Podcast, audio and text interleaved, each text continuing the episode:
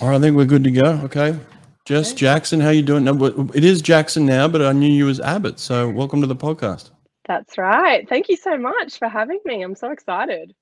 Yeah, this is cool. It's a little bit of a catch-up. So for those that don't know, we've been teammates in the past. We were certainly teammates for one of the biggest meets of our lives, the 2002 Commonwealth Games, where you got a medal in, what, the 400 IM? Is that right? Yeah, the 400 IM. Yeah. So, yeah, teammates in the early 2000s. It's our 20-year anniversary, I think, of our first team together. Oh, shit, that's right. Yeah, here we go. We should have a drink. Yeah. We should have a celebration. Reunion. Yeah, I've got a drink bottle. Cheers, the old drink bottle. I was just drinking tea, so I don't know. Yeah. Well, tea's appropriate. It's a holiday in Australia right now for the Queen, right?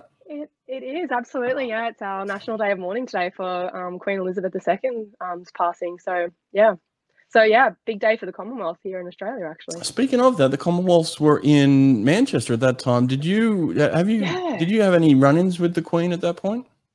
No, I actually didn't. So I must have been missing from the dining room that day. I saw you post a photo recently. I think it was on Twitter or Instagram of the Queen in the dining hall. And I'm where was I? I missed that. How cool. You know what the funny thing is? That wasn't 2002. That was actually... Oh, wow. That was actually London Olympics. That's where that was. Yeah. Was it? Wow. It looked nearly identical, the layout. So, we go. No.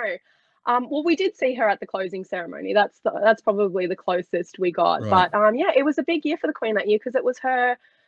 Golden Jubilee, I think, or Diamond. Right. Yeah, it was her 50 years on the throne. So, yeah, Manchester, big year for me, big year for, come on. I have a lot of international people that listen, mostly American. So just for the American sake, the people that are listening, what kind of, relationship did we have with the Queen and what kind of impact is it having down there in Australia?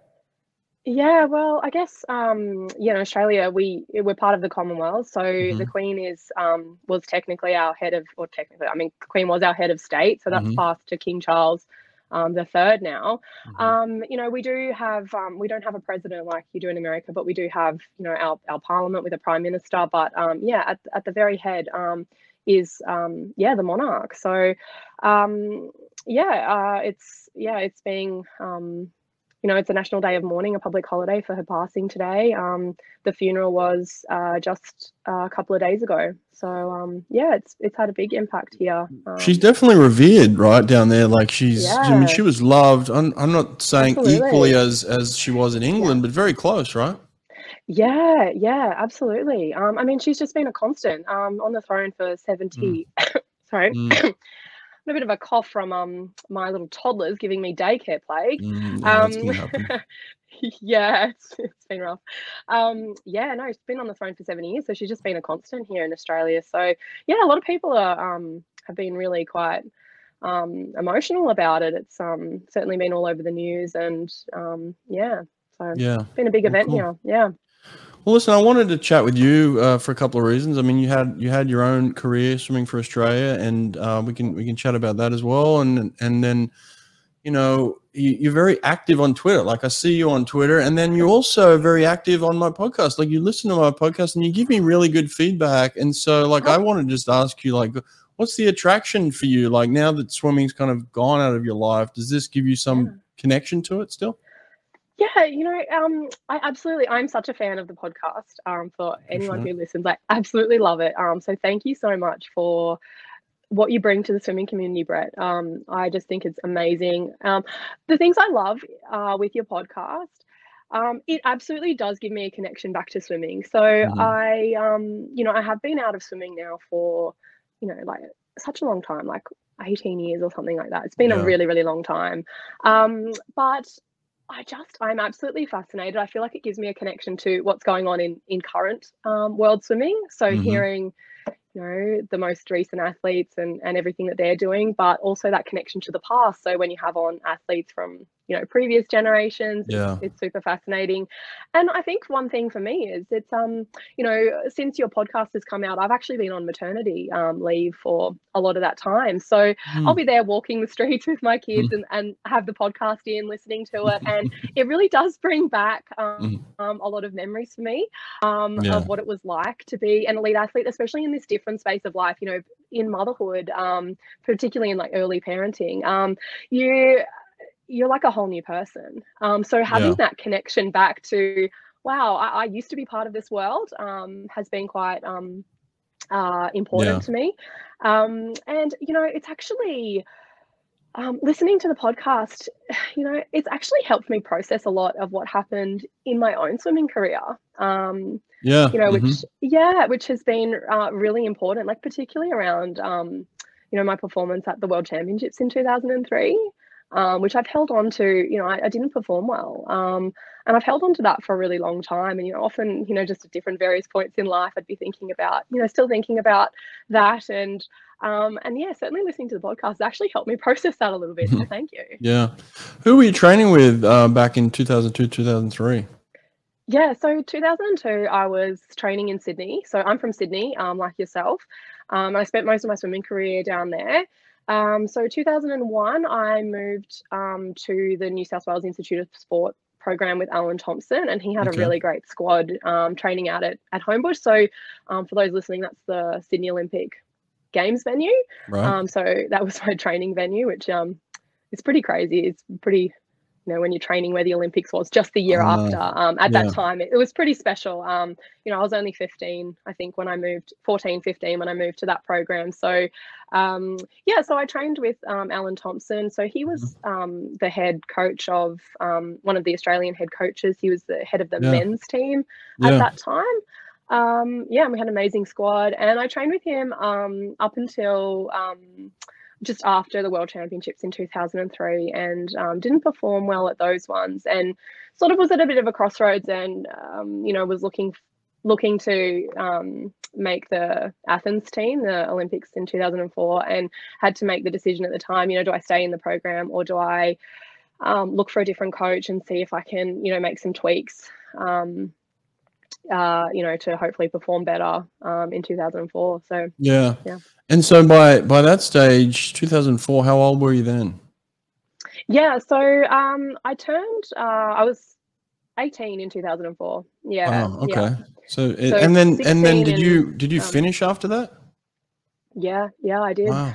I swam for a little while of 2004, but I actually was really unwell. So at the Athens trials, you want to be performing and get into the right mental space and everything like that. But certainly at the meet, I did have some doubts that there might have been something not quite right with my health.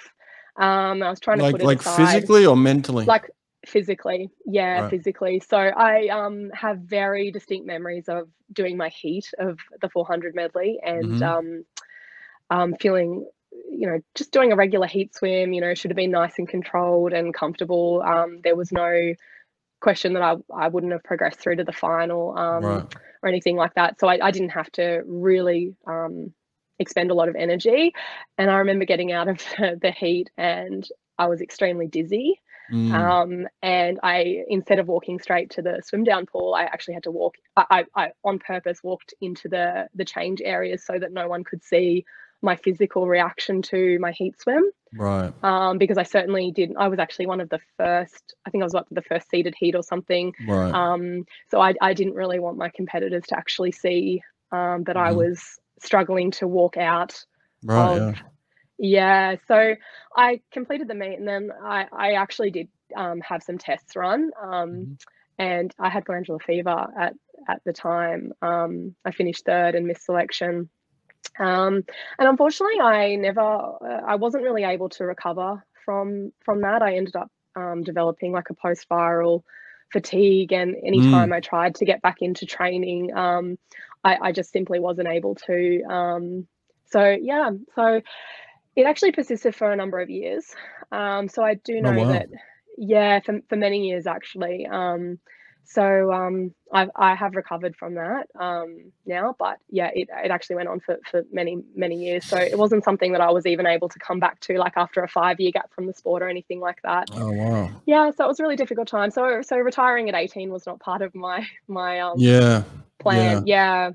It's interesting. Like the glandular fever in America is called mono. So mono is the same thing that we're talking about. So did they put that down to anything specific? How do you catch it? Like for me, it's almost like an overtraining symptom, right? Is that what that? Yeah, right? I guess.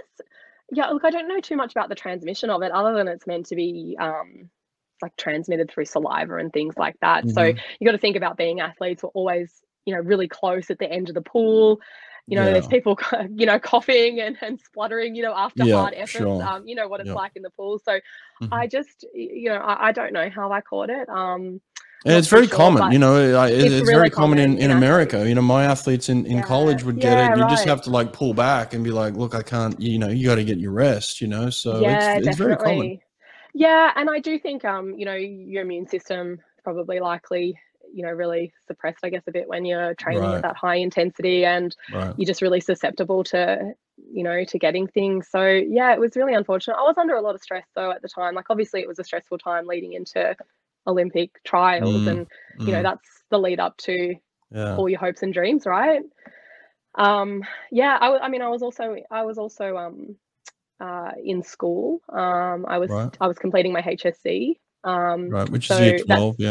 Yeah, which is year 12. So that's a pretty stressful time, just as a student anyway, let alone an athlete. I had to, I had relocated away from my family, so I was living interstate. So it was a lot going on. So yeah, it was a quite unfortunate year for me, 2004. Yeah. Certainly, it didn't end things in the sport the way, I was hoping to, and the way things were, the trajectory that I thought that I was on with my rise in the sport.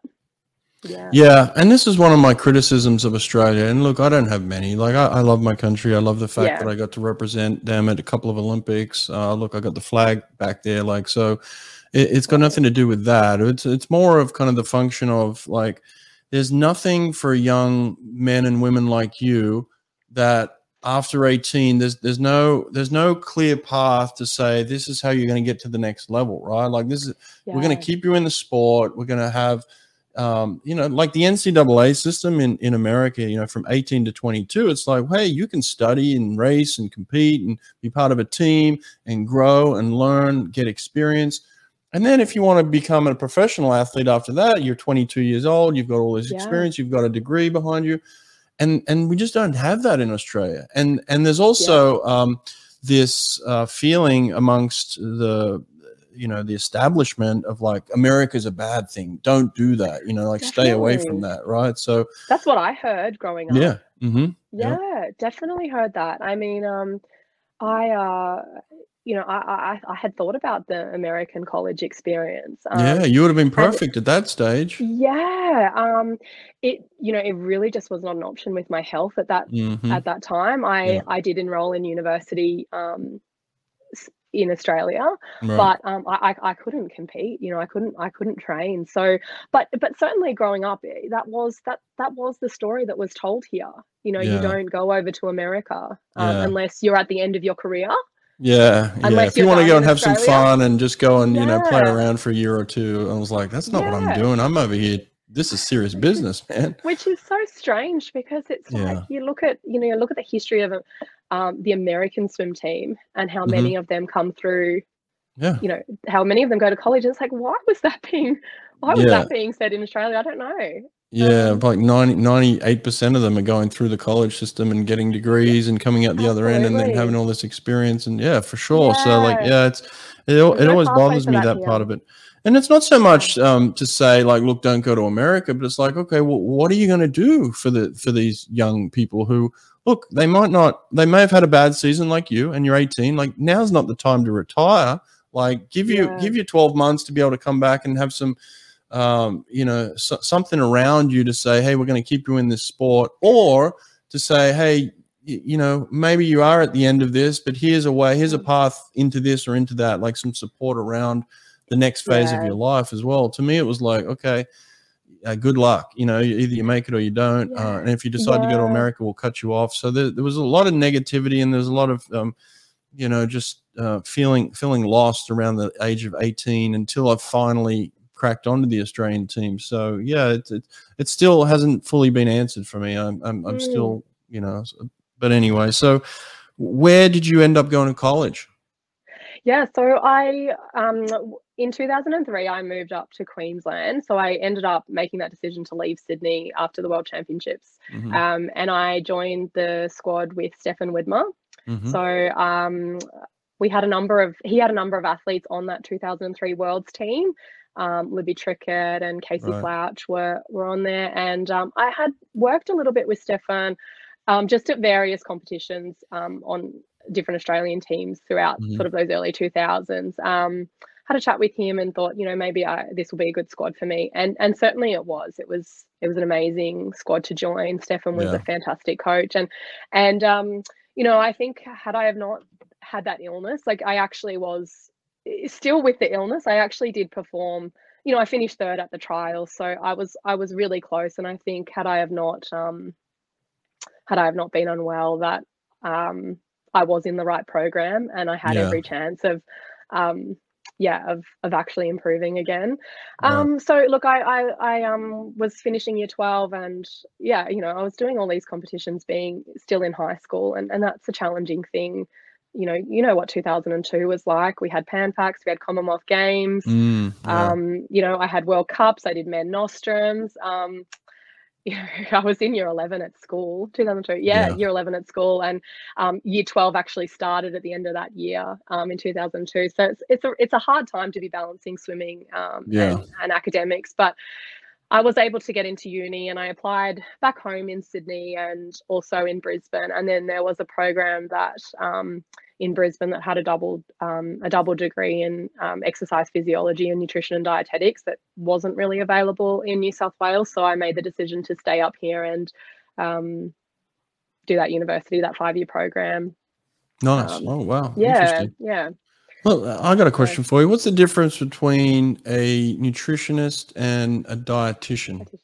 Yeah, it's a good question. So, certainly in Australia, you know, the definitions around them for us, and I'm assuming this will be the case in other countries, but I can talk from the Australian perspective anyway. So, dietitians are trained in medical nutrition therapy. So, we're trained to work with individuals, sort of in that medical model, managing their medically diagnosed conditions. We work a lot of our work is in hospitals. That's where I work, in a hospital, a major hospital in Brisbane. And whereas a nutritionist is in Australia, all dietitians are nutritionists, but not all nutritionists are dietitians. So, so nutritionists may not have done that part of the degree where they're focusing on individual medical management.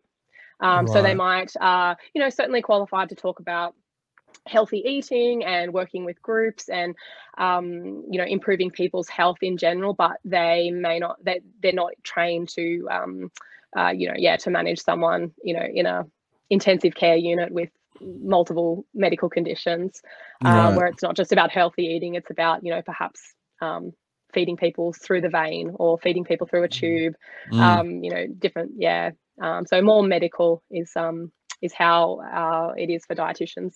Yeah, so when you say medical and the fact that you work in a hospital, I'm thinking a range of different things, but tell me exactly what that means. Yeah, so I work in a hospital, and basically my job is to work with a range of professionals, so work with medical teams and different allied health professionals to individually manage a patient during that hospital mission, and, you know, put them on a path, you know, to support them when they leave hospital as well. So a bit of a mix of inpatient and outpatient care. I mostly do inpatient management, working on a medical ward. And that can be very varied. It can be helping people eat better, you know, putting them on a specialized diet while they're in hospital to increase their energy and protein intake, or it can be, you know, working with people that their kidneys aren't working, for example. So we've got to modify the minerals that they're taking so that their kidneys aren't processing those as much. So it might be, you know, modifying their potassium intake or modifying their salt intake to ease the kidneys, or it could be that the person's just not able to eat at all and we need to feed them through a vein or feed them through a tube. And my role would be making sure that they're getting the right prescription for what goes through those devices to help feed them if they're not able to eat or swallow. I'm about to start a new role, so my role is actually I'm a senior dietitian and clinical educator, so I look after the undergraduate students that are becoming dietitians, and they go through their university placements in hospitals to gain that experience before they're signed off as competent. So I'll be supporting the dietitians that help supervise them and making sure, you know, everyone is being assessed appropriately and things like that. That's interesting. You probably you went in different directions than I even thought, but I was thinking more along the lines of like, you know, people with eating disorders, you know, like that kind of thing. Actually, no, that's interesting. That is part of what we sometimes do in hospital. A little bit of that, not a whole lot in the role that I'm in, but certainly some of my colleagues do. Right. But I think a lot of people think of dietitians and they think that we're probably mainly involved in weight management. And that's not really an area that I do practice in at all. So it's quite a varied role and often a lot different to what people think. So you get to determine what kind of drip they get as well, like what kind of liquid fluid they get. That's interesting. Definitely. So that's part of the area that I really enjoy, that sort of side of helping people. So it's an interesting job, and look, I really became interested in this because, you know, we had access to some pretty amazing dietitians through the Australian team, and I was quite interested in nutrition and would pick their brains. I still remember being at I think it was at the World Champs in 2003. Louise Burke was the team dietitian, and I sort of came up to her one day at the pool and I said, well, what are you doing? What are you working on? And she said, I'm writing a textbook. And I was like, wow, okay, what are you writing about? And she said, writing about sports nutrition and all of that. And I originally thought, okay, that's the job I want. I want Louise Burke's job. I want to be the sports dietitian for the swim team, and I want to go away and travel with everyone and all of that. And she was one of the reasons I was very interested in nutrition and dietetics, and I did work in sports for a little while. I did do my sports dietetics accreditation, but I actually found that I preferred the clinical hospital work a little bit more than the sports side of things. So I don't practice in sports anymore at all. That's interesting. It surprised me as well, because I thought, you know, I was originally thinking that is what I wanted to do. I wanted to stay working in sports, but no, I've gone a different pathway. So yeah. We individualize training in the pool, so why not individualize your nutrition? Erica Biney of Biney Wellness Building will help you and your swimmers get exactly what each athlete needs through genetic testing and personalized nutrition plans. So stop guessing what you should and shouldn't be putting into your body. Athletes within a few weeks have noticed they're recovering faster because they're fueling their body with what they need and staying away from what their body hates. Erica understands swimming. She gets it. She's worked with over 20 Olympians, including the fastest man in the world, Caleb Dressel. Group discounts are available, so go to Biney Wellness Building and get in touch with Erica today. That's Biney, B-E-I-N-E, wellnessbuilding.net. Swim Angelfish. Swim Angelfish is an online certification program that strengthens your teaching curriculum to serve swimmers of all abilities. Swim Angelfish will prepare you and your instructors with the skills to teach swimmers with autism, physical disabilities, anxiety, sensory and motor conditions, and more. Learn to teach skills faster and with more comfort with Swim Angelfish. Apply for an Only Alpha Pool Product Scholarship and receive up to 50% off your certification. Go to swimangelfish.com today to apply. Now, in terms of your health issues, a lot of that was probably nutritional, right? Like, I'm sure with the health issue that you had with the mono, with the glandular fever, right? Like there's nutritional things that you could absolutely do that would reignite, you know, your energy and things like that. And so looking back now, do you wish you knew back then what you know now?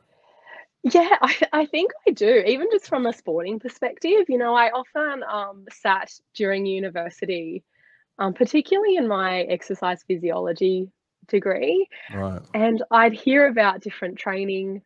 I'd hear all about different energy systems and different, training recommendations. And I'd often sit there and think, okay, maybe if I didn't do this, maybe if I did that, wow, where would I have gotten to? So it is really interesting. You know, I was always, as an athlete, I always wanted to know why we did certain things. And sometimes, I had amazing coaches, and I certainly wouldn't have got to the level I did had I have not had those coaches. But sometimes your mind just goes, would I have got to the next level if I did something differently? And I think that's one of the most exciting things now about, when I listen to some of your interviews, there has been such a change in training and techniques and recovery. And I think I was probably in that old school era where things are probably done quite differently now. And I was really going through university learning about, the importance of recovery. And I thought, I didn't really do any recovery, did I? Yeah, look, I honestly think in swimming, there's been a major shift in that area, right, in the last 15, 20 years in terms of the importance of recovery. And we see all sorts of different types of recovery tools these days, and fads and things that are coming in and out and what people are trying. But we do understand that recovery is a huge component. And I think that's why swimming has continued to progress. And even beyond the suits, right? We go through this era where they have these incredible suits and everybody swims really fast in them. They take them away. And then for a couple of years, psychologically, it was difficult. But now people have adjusted to the point of like, we're swimming faster. Obviously, Popovici just broke the world record, as a 17-year-old. So we're swimming faster now based on these new ways of training, new ways of thinking. And even though you're not in kind of the sports nutrition phase, that has been a major shift as well, I'd imagine. Yeah, I'm certainly not up to date. I stopped early practicing in sports nutrition probably about 8 years ago, but I can only imagine the further shifts, because these are, things like sports psychology, things like, sports nutrition. These are the things that do give you those, those that do help with those extra hundredths of a second. And, when you're talking about someone like, David Popovici, who I am just in awe of, by the way, I think he's just absolutely incredible what he's doing. Oh, yeah. It's me so too, exciting. Clearly. I'm such a fan. I'm absolutely such me a too. Fan. Yeah, I know. And I've been a fan ever since that short 10-minute interview you did with him. Yeah. After his World Juniors, I'm like, this guy, how is he? I know. Oh, it makes sense. You see him swim and then you hear him talk and you're like, okay. Yeah, it makes sense. Up. Yeah, it matches up. It matches up. It really does. He's got it up here as well as, everything. It's amazing. But, I can't remember where I was going with that. But, yeah, look, those little things do give you the extra hundredths of a second. And it's so exciting seeing how things have progressed. I often imagine if I was an athlete in this day and age, I think, training would probably look a lot different for me. I probably wouldn't be doing those huge volumes I was doing. I probably, would be having a lot more focus on recovery. I was certainly doing the best I could with nutrition at the time because I was so interested in it. Yeah. There's probably a few little shifts that I could have done, but that was one area of my of me as an athlete that I think I was really doing very well with. Look, honestly, at 18 years old, you finish swimming. I mean, most 18-year-olds aren't doing really well at that point in time. It takes, it takes years of experience to kind of figure out those things of like, oh, yeah, I can't really get away with that, or that's probably the best thing for me to eat right now, not that. And that takes time. There's not an 18-year-old generally on the planet that has really figured that out yet. So even when they come to college, it took them, 2 or 3 years to kind of get used to the fact of, hey, you gotta recover, you gotta replenish, you gotta eat well and things like that. So another huge shift, I guess, in athletics has been kind of this mental health advocacy, like where athletes these days are coming out and saying that they are dealing with certain issues and a lot more stressed, and it's a little bit more embraced these days than it was in the past, right? We didn't talk about it. And I know that you're a mental health advocate as well. Do you want to kind of share any of that? Yeah, I'm happy to. Yeah, I think you're right.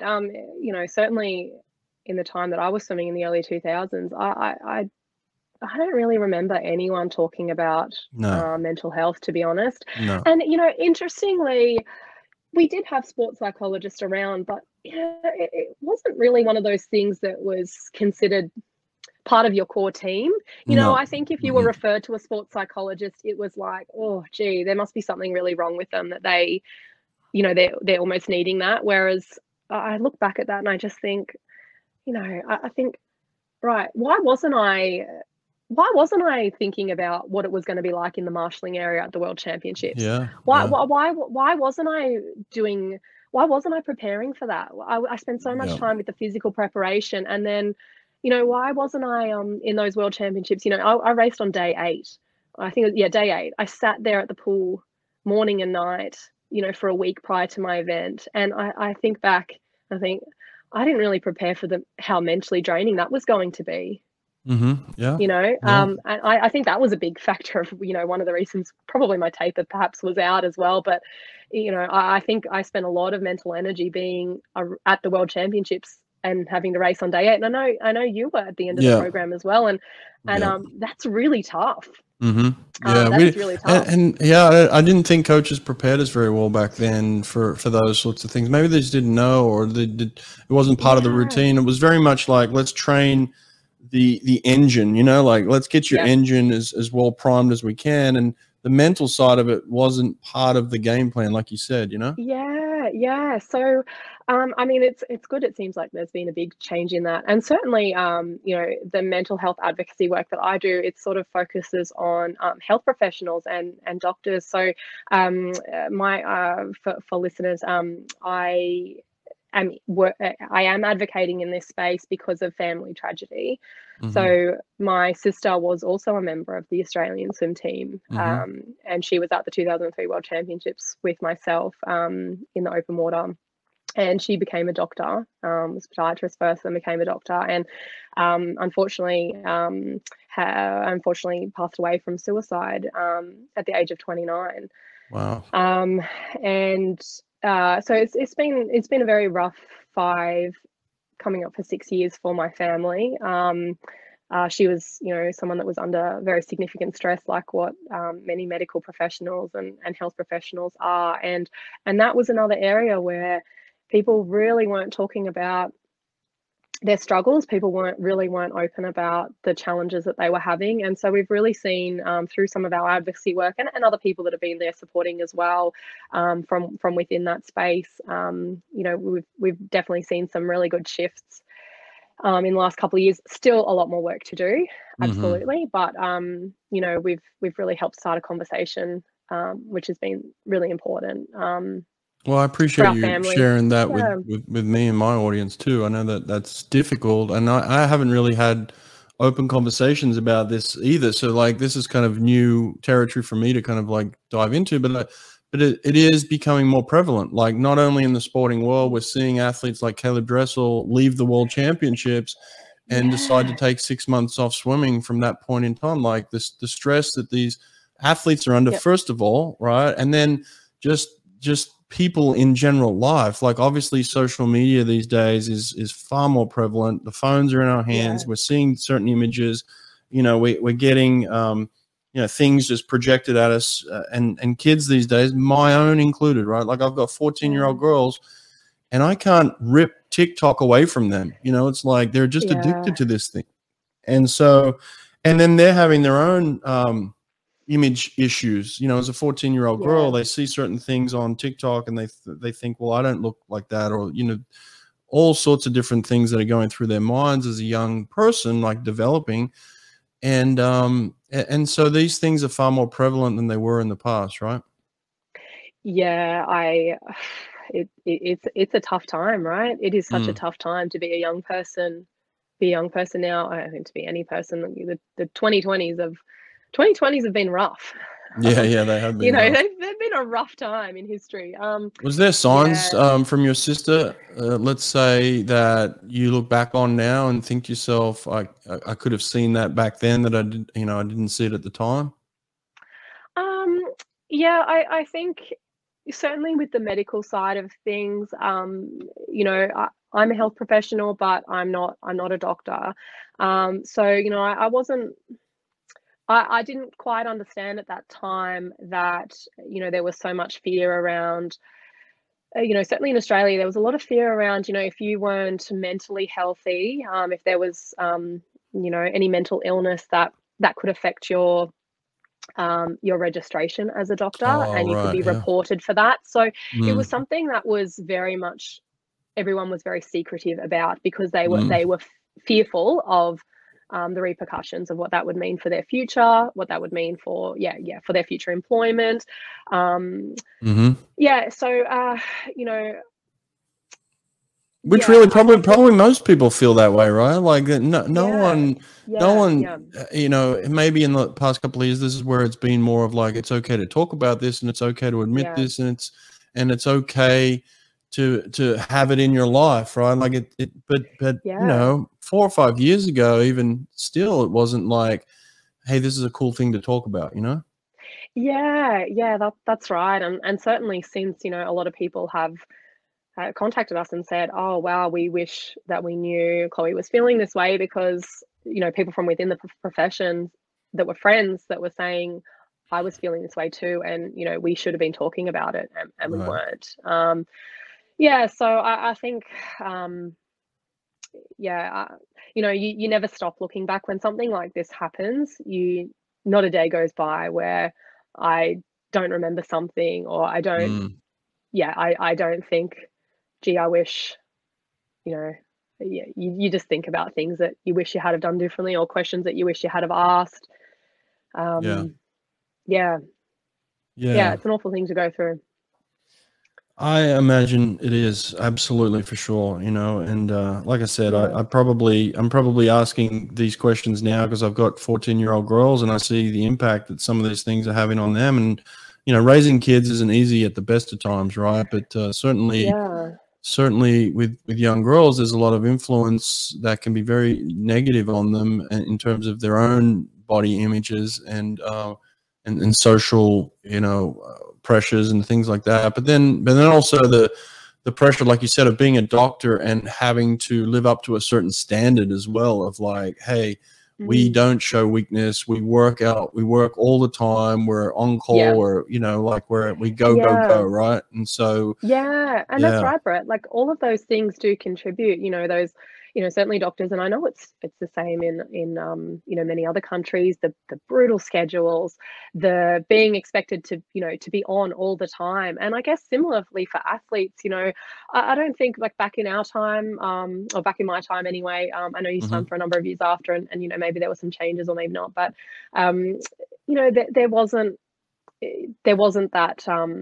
I don't think people would have had 6 months out like Caleb Dressel. I just can't imagine that happening. And I think that should really be celebrated, because really, you know, at the time, like I think about, you know, in the time I was swimming, any time out of the sport was seen as detrimental. You know, we had such short breaks. You know, I sometimes I look back and think, God, I remember, you know, having a week break or something, 2 weeks break a year, and thinking like, oh gosh, it's going to be really hard to come back from that. Like, what? Why was I thinking that? You know, like there was just, and you look at, you know, people like Cody Simpson. I just find it so inspirational what he has done, that he has really paved a new pathway for athletes, that you can do more than just swim at this point in time in your life. You can go and do something else, and you can take a break, and you are still talented. You still have skills. You can regain fitness. Oh yeah. You know, it's just, I you know, I honestly believed as a young athlete, you know, as a teenage athlete, that this was my one and only shot. You know, aside from the health issue, like, you know, that was a separate thing, but I truly believe that if I had have had time out of the sport, that there was no way I could ever get back to elite performance. Right. Yeah. You know, like even going through school and things like that, I would never have considered to, you know, perhaps slow down on the swimming front to focus, you know, for 6 months a year on getting through high school or getting through year 12, something like that. You know, and then you're looking now at someone like Caleb Dressel. You know, I who has been able to take some time out for whatever reason. Mm-hmm. And I don't think anyone has any doubts that he's going to be able to return to peak performance. Yeah. Yeah, you exactly. So, yeah. Now everyone's like, of course. Yeah. Take a break. Yeah. It's good for you. Yeah. Yeah, exactly. So there has been such a shift. So that's amazing for people in the sport today, and people wanting to achieve down the track that, you know, you don't have to be doing everything and anything at age 13, 14, 15. You can still, you are still developing, you know, you're going to be able to, that can carry through into your 20s. Whereas I think at my time, you know, there was for female athletes anyway, you know, that when you got to 20, that was getting considered a little bit on the older side, you know, certainly 22 mm-hmm. was getting, you know, you were probably considered pretty old. So yeah. What about your work colleagues these days? Do they know that you're like a former Australian representative? I think some do. It's an interesting one because I do have the Australian tattoo on my ankle, which isn't covered up at work. So mm-hmm. people do see that with my swimming number, and I also have my sister's swimming number on there as well. Cool. So actually, when I retired from swimming, I got the tattoo, but we actually didn't have our swimming numbers at that time. That was something that came a little bit later. So mm-hmm. I did add the swimming number onto the tattoo. So for listeners, in Australia, we have an individual swimmer number. So I'm Australian swimmer number 564. My sister was Australian swimmer 581. And Brett, what are you? You've been probably in the four. Are you in the fours? Are you in the fives? I mean, listen, it's a good question, and I'm not going to take away from the fact that you know your number. I just don't know mine. It's on my body. Yeah, exactly. I got it somewhere. Look, it is very cool because they give you a pin, right? And they give you a pin, and something that you're very proud of. And I have it in my box upstairs. I could find it. But, you're going to check on your number later. Yeah, and it's every swimmer who has represented Australia since the 1986 Olympics with. I think it was Freddie Lane is number one. Don't quote me on that, but I think I might be right. So I got my number added on to my tattoo, and I got my sister's number added on as well after she passed. Nice. So I do from time to time, people I work with as well as patients from time to time, they see that and they know that's something attached to sport. And do ask about it. So yeah. There's a few people that know, but there's people that I work with that, are a bit younger as well that, you know, our current swimmers now, I mean, like your David Popovicis and that, they weren't even born when the swimming. I know. We're getting old. There's no doubt about it. The grey in my beard reminds me of that every day, but we're getting there. Yeah. Well, listen, it's been cool to catch up. I appreciate you sharing, your journey in swimming and then your career and then your personal life too. Thank you. I appreciate that. It's always...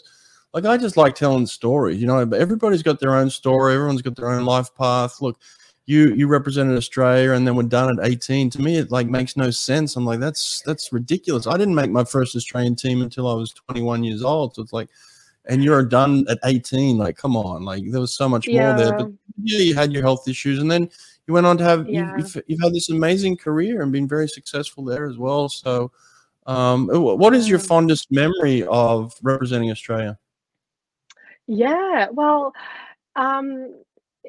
My career was done really, really early, which is unfortunate and something that, I do think about from time to time that I wish things were different. But then I look back and I'm still really proud that, you know, I made every major team except the Olympics, I'm very proud of that. I'm such a proud member of the Australian swim team. That was absolutely amazing. We got to do some brilliant trips, some amazing travel, and, you know, the people I met were just incredible. My favourite memories, though, I was actually trying to think about this, and I think they were really just, you know, it was just being in that team environment, you know.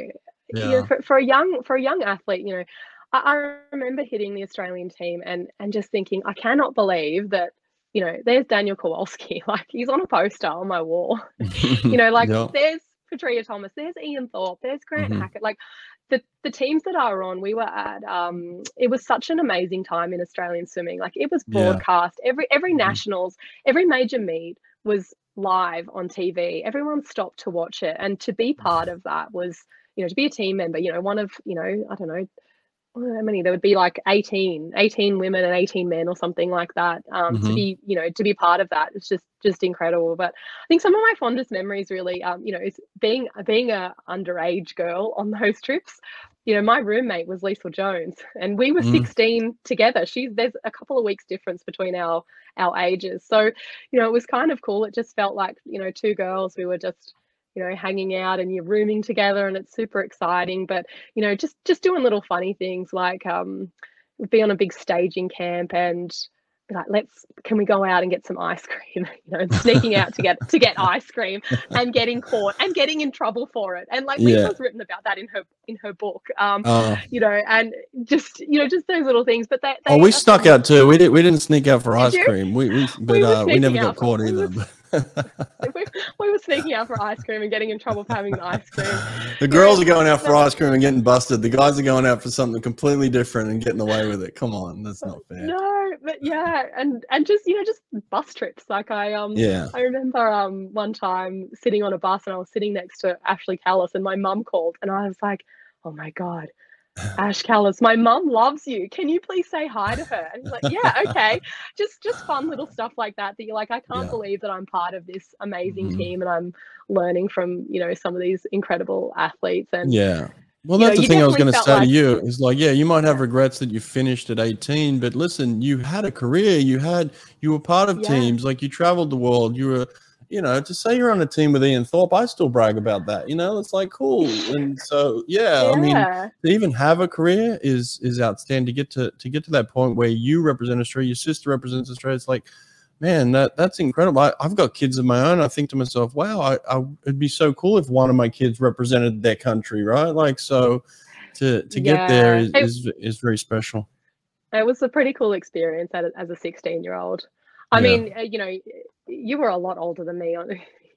You're a bit older than me. Yeah, but, I am. But, I'm 47. I don't mind telling people I'm 47. Yeah, no, I do think about that at times. You know, you were on trips with, you know, some 16-year-old me that, you know, we were obviously in such different life spaces. You know, we're coming together on the same team. But, you know, that just must have been a bit strange as well from, you know, being honestly, an adult. It's the reason why, It's the reason why I stopped. I've heard you talk about it in the podcast, which is why I mention it. It's the reason why I stopped. You know, I got to a point where I'm like, I'm 31. I'm going on. I'm traveling the world with a 16-year-old girl. Like, this isn't. It's not cool anymore. Like, yeah. So, yeah.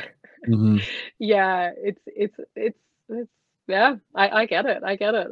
Yeah, but it's good. No, it's a part of your life that is fun, isn't it? Like, it's such an experience to have those memories, to travel the world and swim is just incredible. Yeah. So cool. Yeah. So fortunate. Yeah. Well, Jess, I appreciate this. Thanks for catching up. It's been awesome. So I love you. Love you on Twitter. Where can people find you on Twitter? Yeah, people can find me on Twitter. Think of what my Twitter handle is. Let me have a look. I think it is. Let me just find it. It's not private, is it? No, it's not private. I don't think so. It's not private. I should know this. It is. Okay. It is at Jess Jackson _ one. Yeah. There we go. So at Jess Jackson _ Instagram. One. Don't understand Instagram, but I am on Twitter. So yeah, thank you so much, Brett. And thank you for what you're doing for the swimming community. I think it's just amazing. I absolutely love your podcast. Well, no, I appreciate it. I'm doing it for selfish reasons. I just like talking swimming, so it's very selfish. But well, but thank you. Yeah. All right, Jess. Thanks so a lot. All right, hang on. Care. I'm gonna hang up here, but you hang on for a sec, all right? Oh, okay. Yeah. Destro Swim Towers.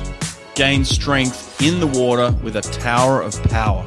Save $150 per double swim tower by using code BRETT, BRETT, at checkout.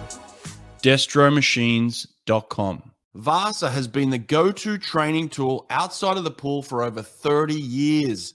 VASA's products are ideal for developing power and proper technique in your swimmer's catch. Add a few VASA trainers to your pool deck, and it's like adding an extra lane to your swimming pool. Go to vasatrainer.com, use code BRETT at checkout, and get 10% off anything from VASA.